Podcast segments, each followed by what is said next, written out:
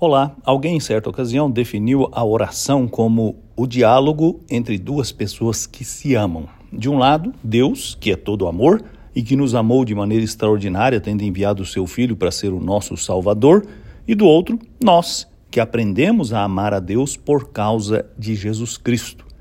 Duas pessoas que se amam têm prazer em estar juntas e, quando se unem, experimentam a alegria, a satisfação e a cooperação.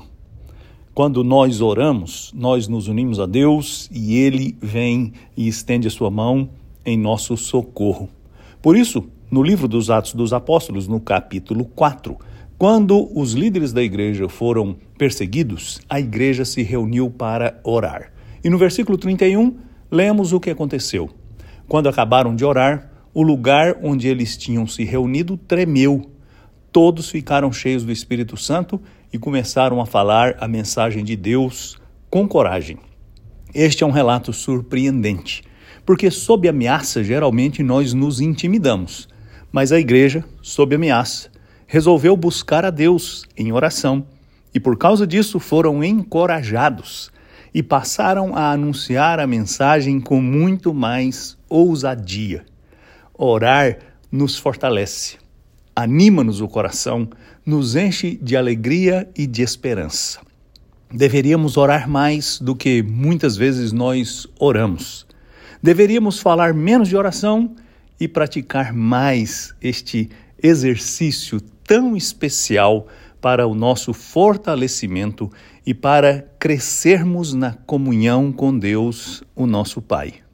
Orar é um privilégio, é uma bênção é uma dádiva que Deus permite a nós através de Jesus Cristo.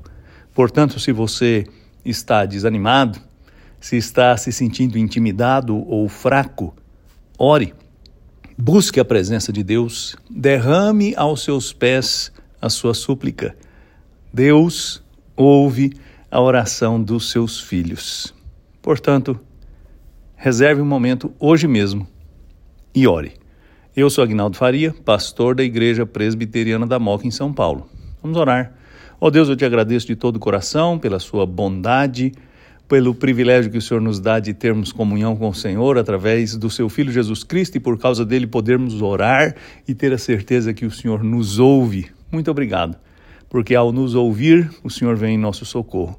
Dá-nos a graça de hoje orar e desfrutar da sua presença. Eu te peço em nome de Jesus. Amém.